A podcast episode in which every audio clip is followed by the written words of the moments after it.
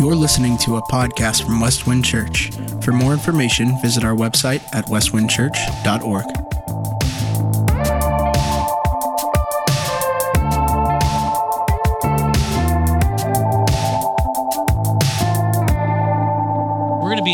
15 this morning. And so if you have a Bible, we've got a device, um, flip open to Acts 15.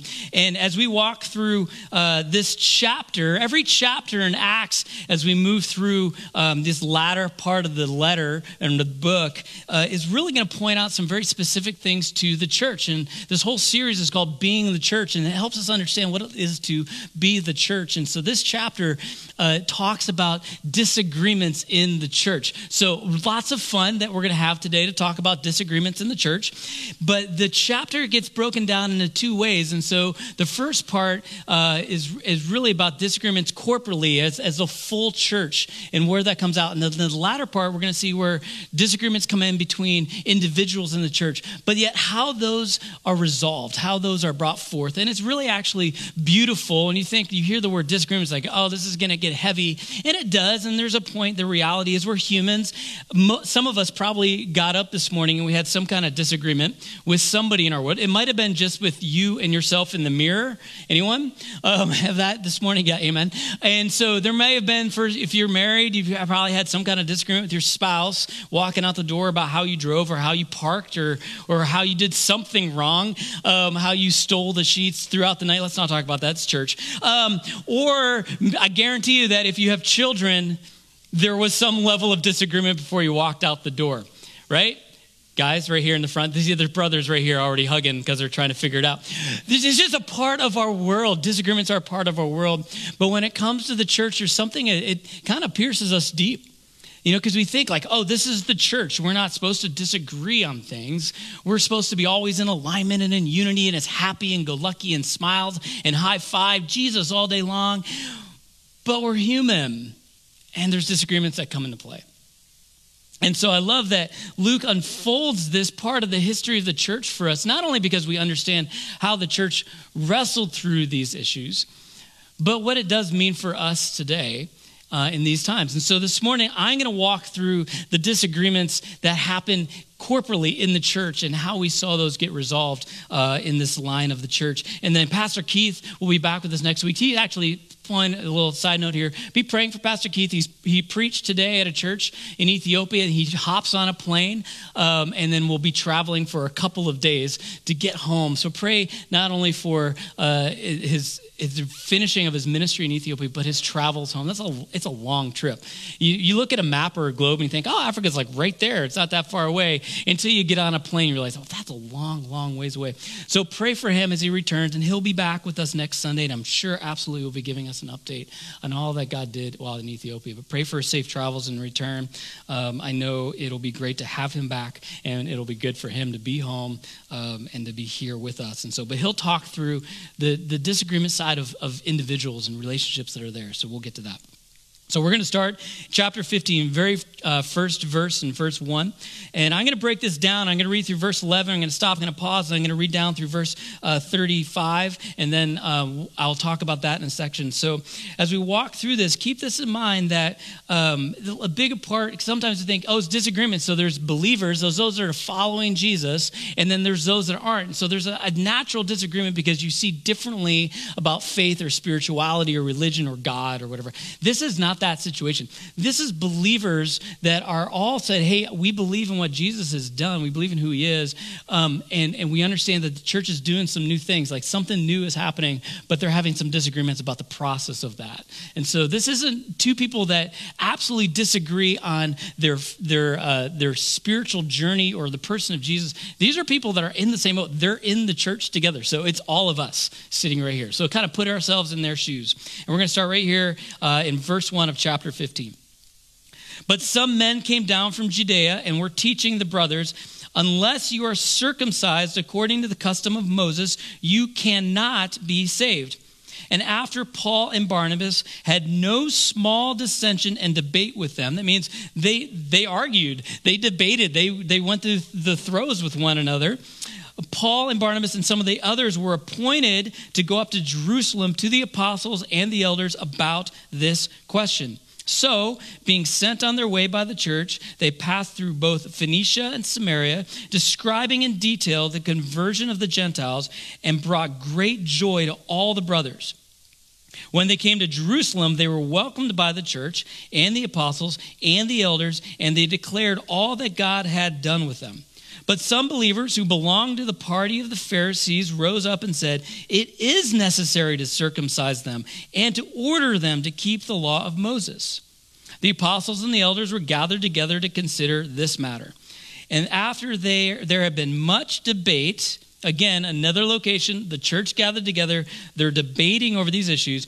Peter stood up and said to them, Brothers, you know that in the early days God made a choice among you that by my mouth the Gentiles should hear the word of the gospel and believe. And God, who knows the heart, bore witness to them by giving them the Holy Spirit, just as he did to us. And he made no distinction between us and them, having cleansed their heart by faith. Now, therefore, why are you putting God to the test by placing a yoke on the neck of the disciples that neither our fathers nor we have been able to bear? But we believe that we will be saved through the grace of our Lord Jesus, just as they will. So let's pause here.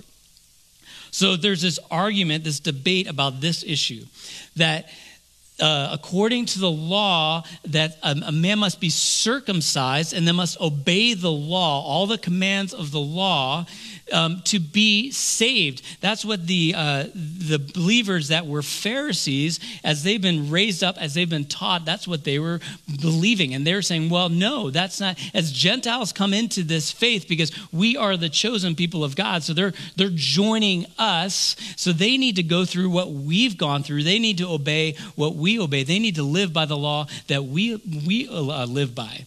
Now, here's the crazy thing circumcision. I'm not going to go there today. Um, it, Kids, talk to your parents.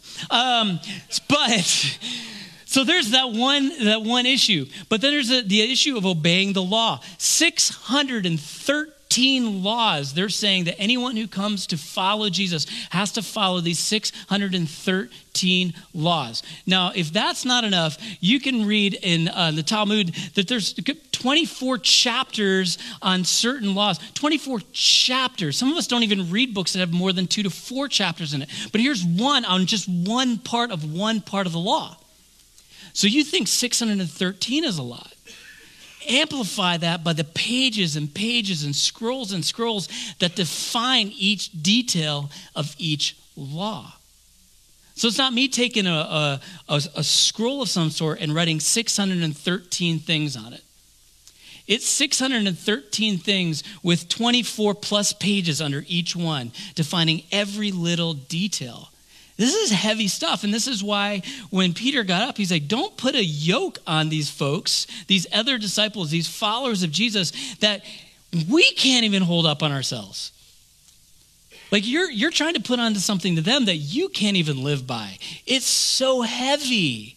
The law wasn't meant to be a checklist of do these things and then you are saved.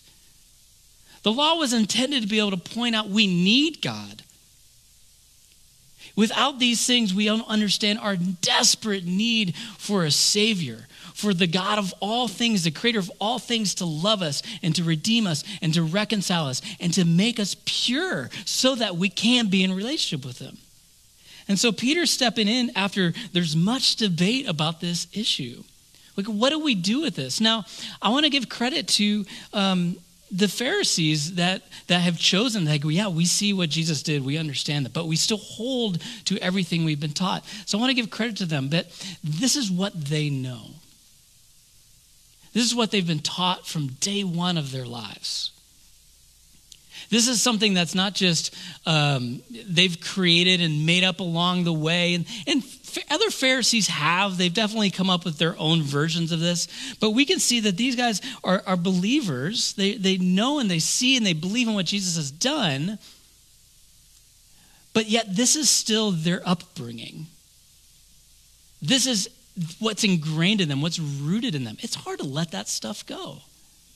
I remember I had a friend in California that uh, living in Orange County, California, it was awesome. It's like the most pristine thing in the world. And when you live in South Orange County, it's even more so. It's, it's when people say it's a little bit of heaven, it's probably not so far away because you live that close to the beach. It's a beach town, so you're you're not in LA and you're not in San Diego. You're kind of away from. You never have to get on the freeway. You have everything you need between you and the beach, and and that's it. There's coffee, there's food, there's a Home Depot, and there's definitely two or three Targets, and you know everything else. And there's five, seven Starbucks along the way to you and the beach, and everything is pristine. And and you're just taught like this is what life is. If you've grown up in South Orange County, this is what life is. And in South Orange County, there's pieces of property that would fit in your living room that cost $28 million right? Now, the benefit of that $28 million piece of property is you're hanging off a cliff, which is really cool, but then you get to see the expanse of the Pacific Ocean, which is also pretty cool. And the sunsets in California are amazing, mostly because of smog It adds a lot of fun color and stuff, but it's still beautiful. For so $28 million, you have this lifestyle of living on a cliff. That, by the way, there could be an earthquake and you can fall in the, but that doesn't matter. It's $28 million, but you're kind of bred and, and, and you live in this world that you're raised up saying, this is what life is is. You are born into a life of privilege. You have all the money you need ever in the world, and you are living in a place in the, in the country that you are served. You don't serve, you get served. You don't pick up a plate when you go to a restaurant, they pick it up for you. And that's true in Orange County. And I remember sitting with a buddy of mine and he just walking through and discipling him and mentoring him. And he's like, You know, Jason, this is so hard. This was not what I was taught being raised. It's hard to change everything that I've been rooted in from when I was a child till now and say, you're, you're telling me that I, I need to, I get to get up and leave my comfort and maybe suffer a, little bit by not having six Starbucks to choose from, or to not having the view that I have, or to not having the car that I drive, or maybe to, to choose a job where I don't have X amount of zeros in my paycheck and that God can still use that. Like that was so foreign to me that it, it, changes everything. It's so hard to break from that mentality. And I think for my buddy, he felt what the Pharisees felt. This is so different than how I've been raised. This is so different than everything I've been taught, I've been ingrained. I went to school about this stuff. I poured my life into learning and academics and then choosing and learning how to live this out and then being put in a position that I teach other people how to do the same thing for years, hundreds and hundreds of years, my people have been taught these things. And now all of a sudden, something shifted, something changed. And so I give credit to the Pharisees because this is a big wrestling issue for them. It's not even them saying, hey, you're, you're wrong and I'm right. It's like, I, I don't even understand, I don't even comprehend what you're saying because everything, all I've been taught through my whole life, all that I've read, all that I've gone through, tells me something different.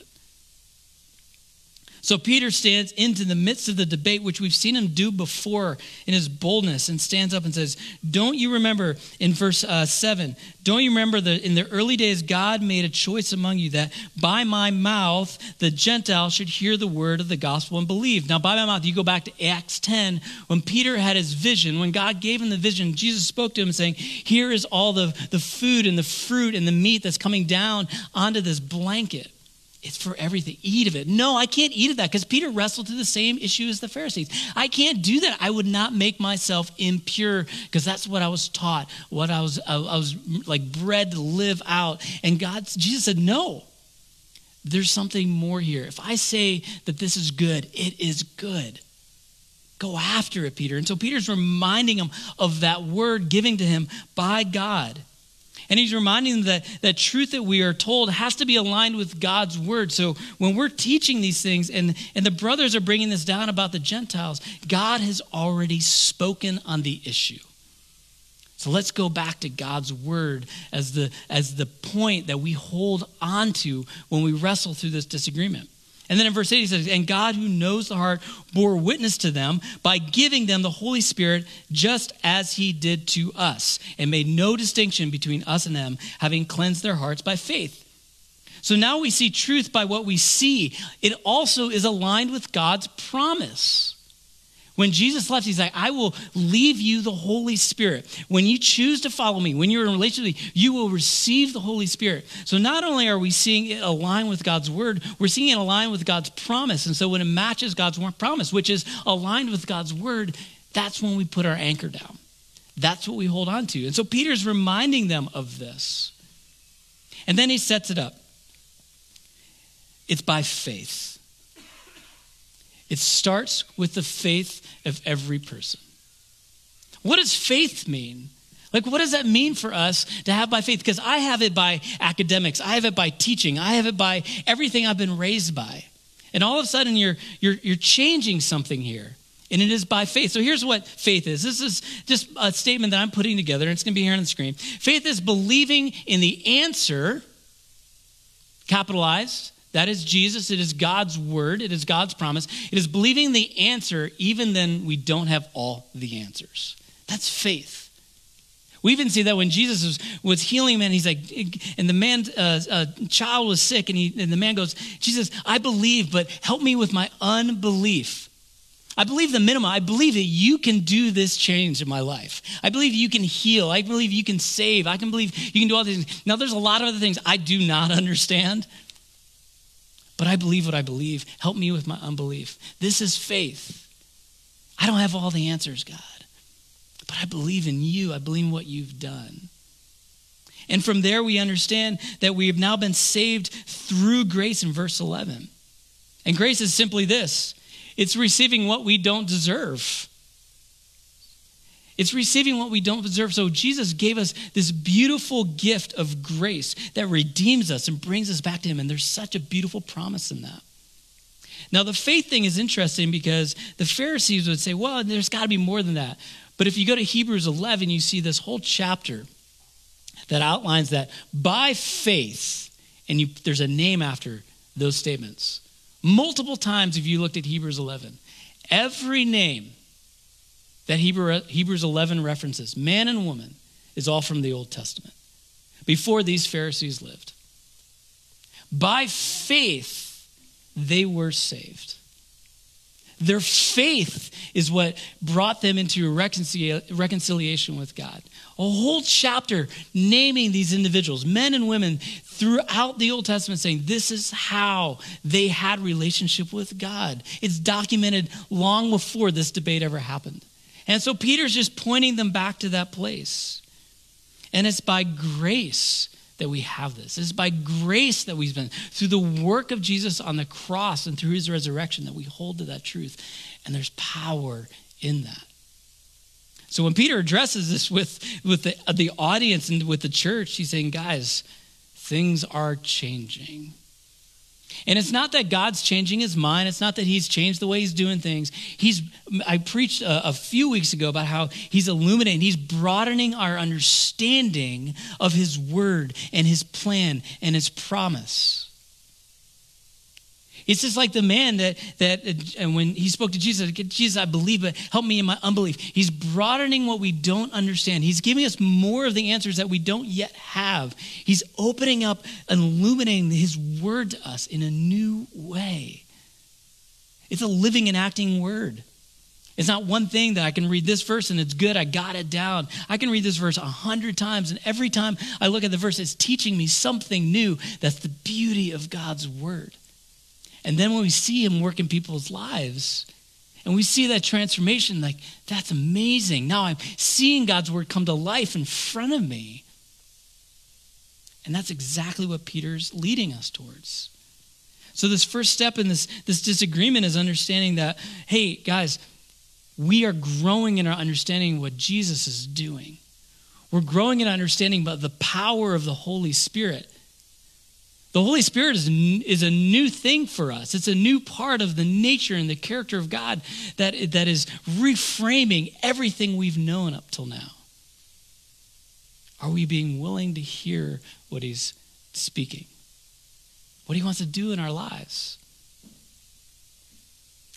And so, moving on into verse 12, I love the next moment in the room. And all the assembly fell silent. There was a debate in the room, and it was building and growing. And Peter stands up, and I can only imagine that Peter's standing up in this audience. He's trying to, hey, everyone, just calm down and, and focus and listen to this, because remember what we've been told, remember what we have seen. And he's trying to get their attention. And as soon as he speaks, and as soon as he understands and lays out the truth of God's word and the promise of God's word, they all fell silent. When God's word speaks, our mouths should drop. Have you ever tried to talk with your jaw on the floor? Give it a try sometime. It's really hard. They all fell silent, and then they listened to Barnabas and Paul as they related what signs and wonders God had done through them among the Gentiles. Paul and Barnabas are giving a report of what Peter just declared as truth. After, verse 13, after they finished speaking, James replied, Brothers, listen to me. Simeon has related how God first visited the Gentiles to take them from them a people for his name.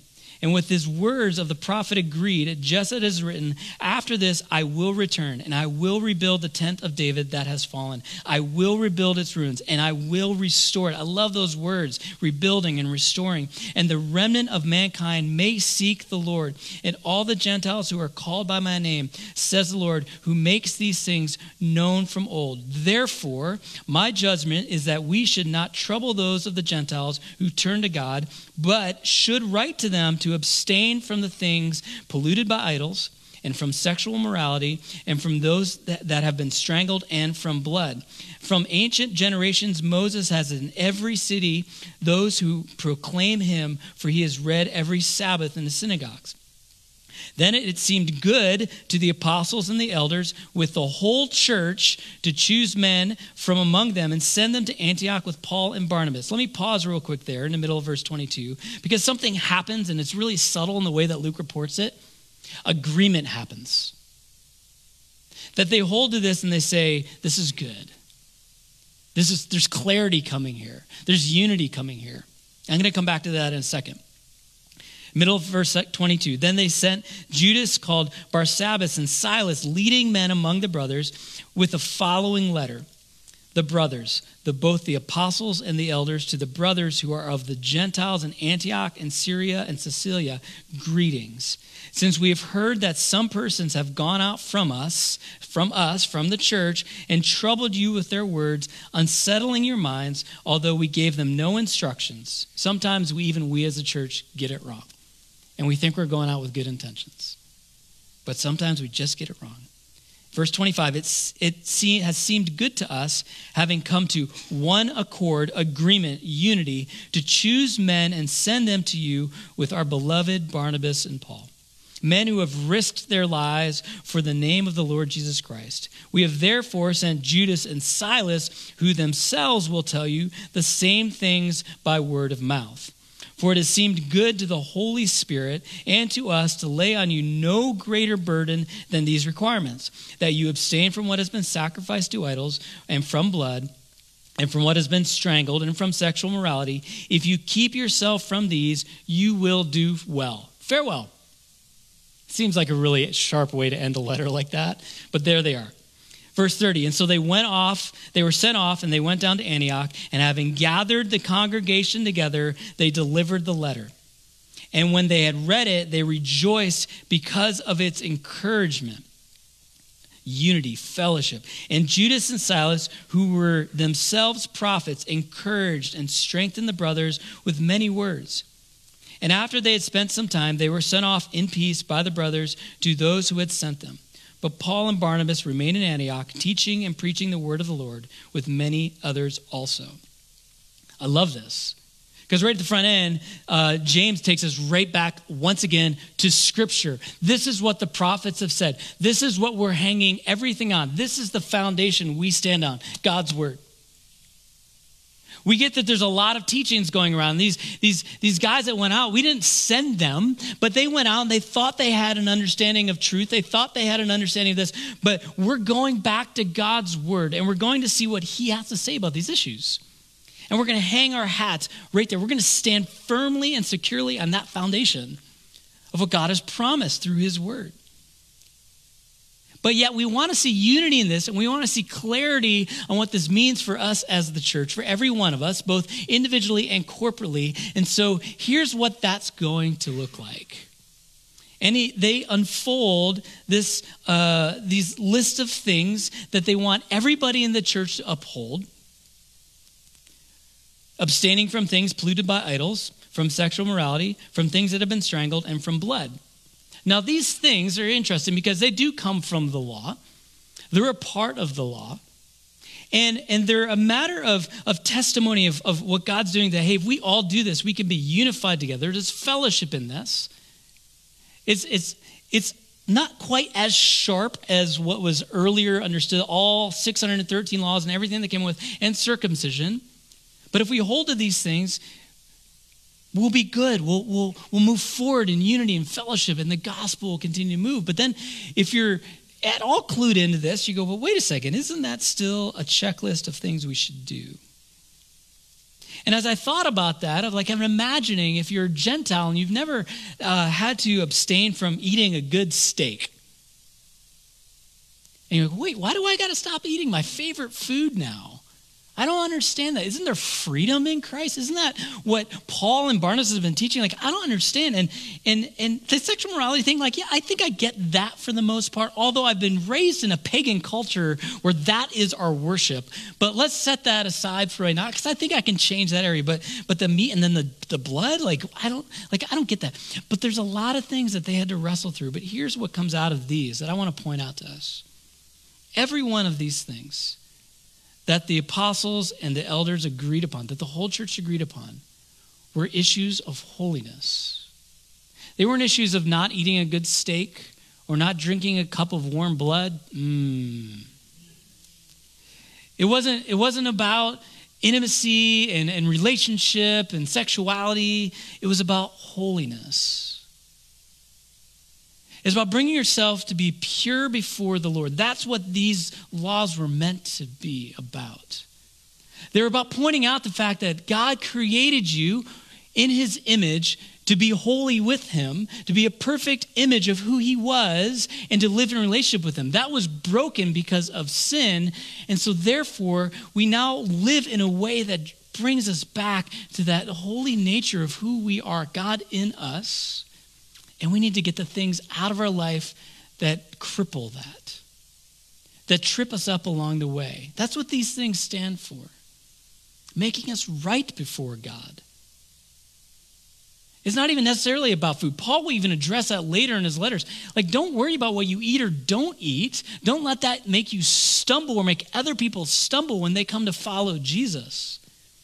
Make it about grace and faith. This is a this is a doctrine that I'll talk about in a second that is held throughout the church that we see in Paul, all of Paul's letters to the church as he's correcting these issues along the way because we're still human and we still have disagreements and we're still fumbling our way through it. We're still understanding the greater move of God's word. But these issues that they they pull out the um, they're drawing out an understanding of the holiness of God that we can set these things aside because we want to be in a holy relationship with a holy God. When everything is unclouded and everything is clear, we get to experience and know the nature and the character of God even more. So, absolutely get rid of these things. It's not even a debate of a checklist. It's like, why would I want these things in my life if without them, I can have this incredible, intimate, wonderful relationship with God in a way I've never experienced before. So, absolutely get rid of those things. And the whole church is like, yes. That's why everyone came into accord. It's like, absolutely, yes. This puts us on the same path. This teaching, this new thing for the church, puts us on a unified and same path. We like to call it doctrine. It's a teaching it's a teaching that unifies the church when we come to disagreement. And this is so, so important for us as the church to recognize that there's some things that we all need to hold to, we all need to have clarity on, we all need to agree upon, and we need to run on those rails. We need to run on those rails. So here's the definition of a doctrine just to kind of put us all in the same place. It's a set of beliefs that guide behaviors to live in accordance to the gospel, not accordance to what I think because I'm a super smart guy or what our elders think because they're super smart guys or anything of that nature, but they live accordance to the gospel, God's word, and his promise to create unity in the body of Christ. When we're unified, the gospel will go out even farther than we could ask or even imagine because people are attracted to that. They want to see the unity of Christ, but they want to see people living in relationship with God. So this is doctrine. This is our teaching. This is what holds us solid and firm as the church. This is why this is important. First and foremost, as a church, we need to come down to this. It's about Jesus and what he's done. It's about having faith in him and the work of grace that he's given us through his death and his resurrection. That's why we are saved. It's not about what you or I do in any given day. It's not about the 15 minutes a day we spend in the Word. It's not about how much we put in an offering plate. It's not about how many hours you serve. It's not about anything you do. It's because of what Jesus has done for you, that free gift that He's given you. Can we just stop and say amen to that? But then from there, as a church, we get to be unified. What does it mean to be holy together, to run after Jesus together, to set aside the things that trip us up and get us there? But together we can encourage and we can hold each other accountable, that we can run forward towards God with everything we have. Yeah, we're going to set aside these things because they don't do well for us. And I'm going to encourage you and you and you and you to do the same with me. And I hope you do the same with me because I want to run after that together because God didn't create us to do this life alone. He created us to do it together. But now we understand what that means.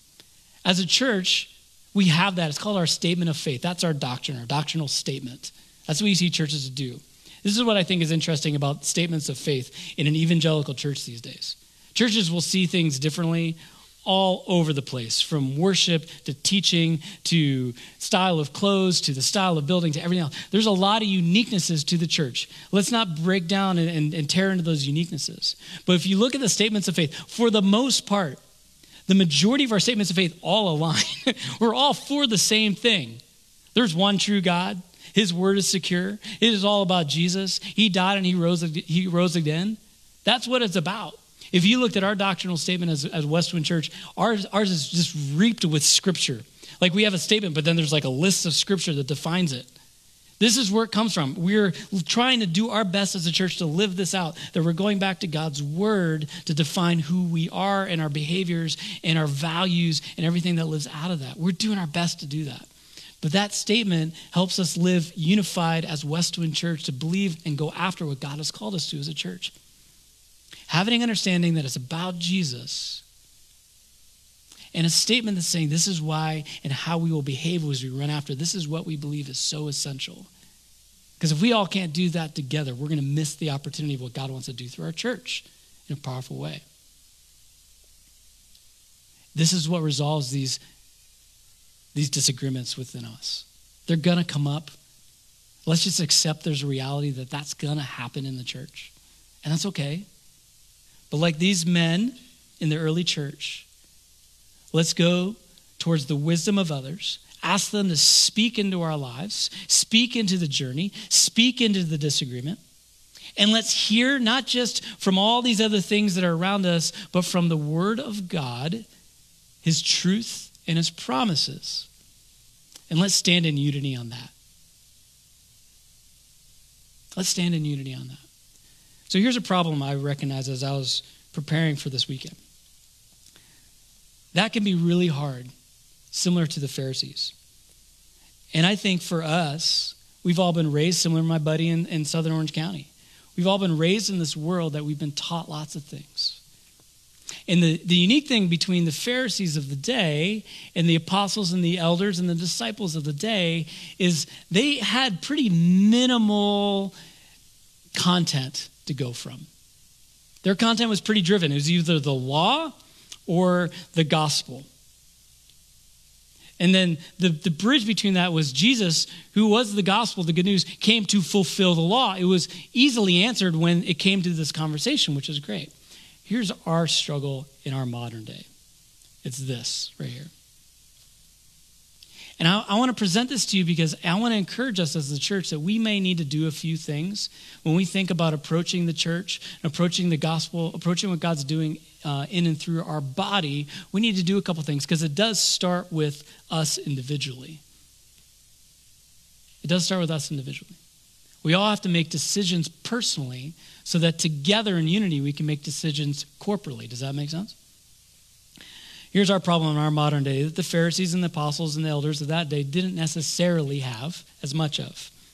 In our day and age, we've got tons and tons of content that talk about Scripture, but aren't necessarily Scripture. Now, hear this. This is my preface to all of this. I am not in any way, in any form, saying any of this stuff is bad. But I think even the greatest things can be the biggest distractions for us. Can you agree with that?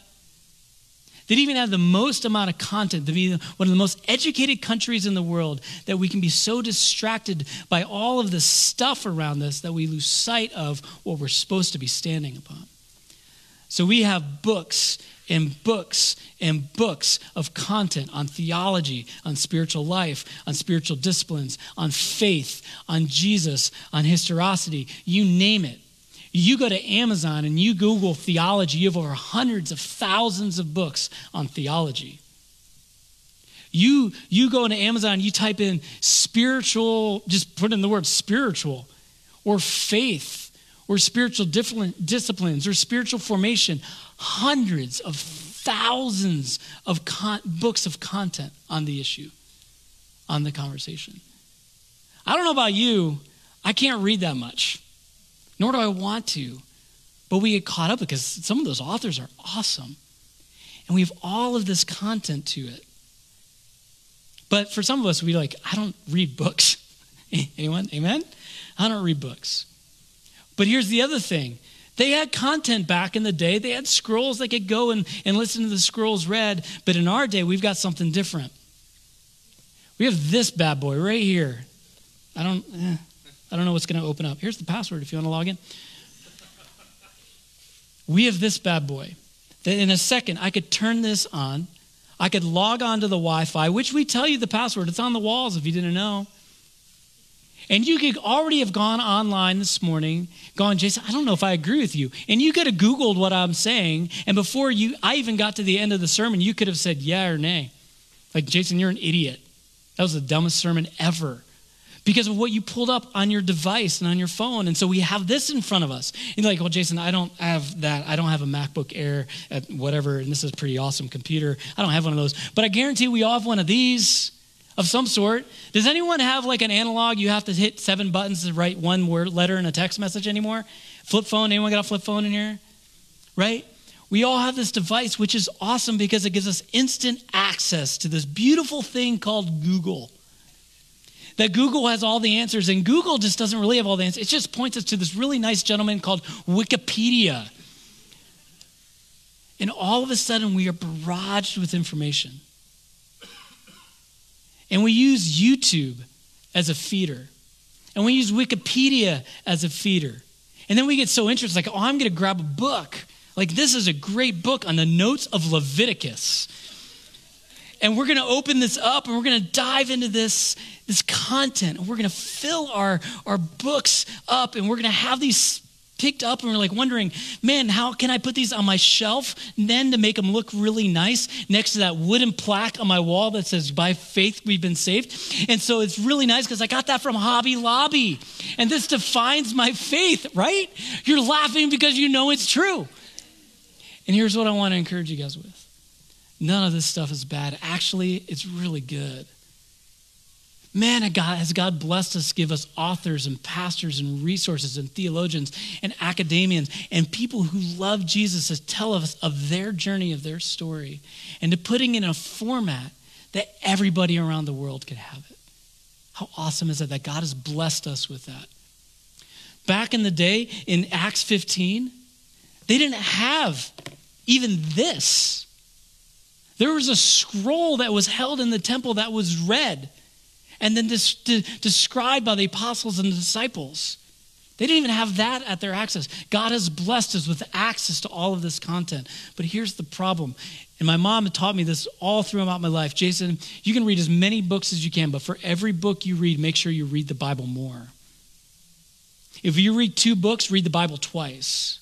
I was like, Mom, that's a heavy burden.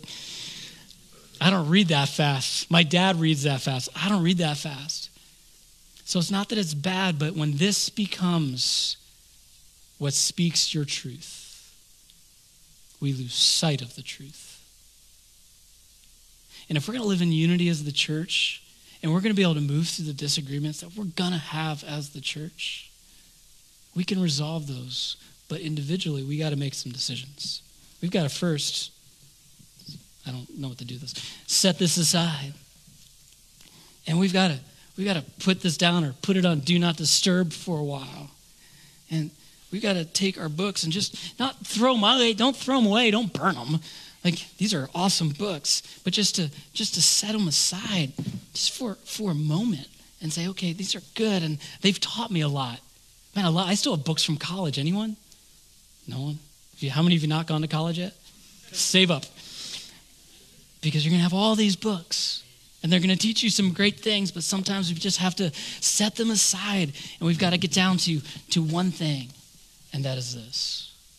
We've got to clear the table and let God's word stand as one thing that we hold to. And we got to ask ourselves a question Am I believing something that I've read from the internet, from my phone, from my computer, or from a book more than I'm holding on to the truth as God's word? Have I read a book about theology that is really good and accurate, but have I never read the Word of God? It's interesting as a pastor the amount of times I hear people take scripture out of context. And that's not to, to discredit them,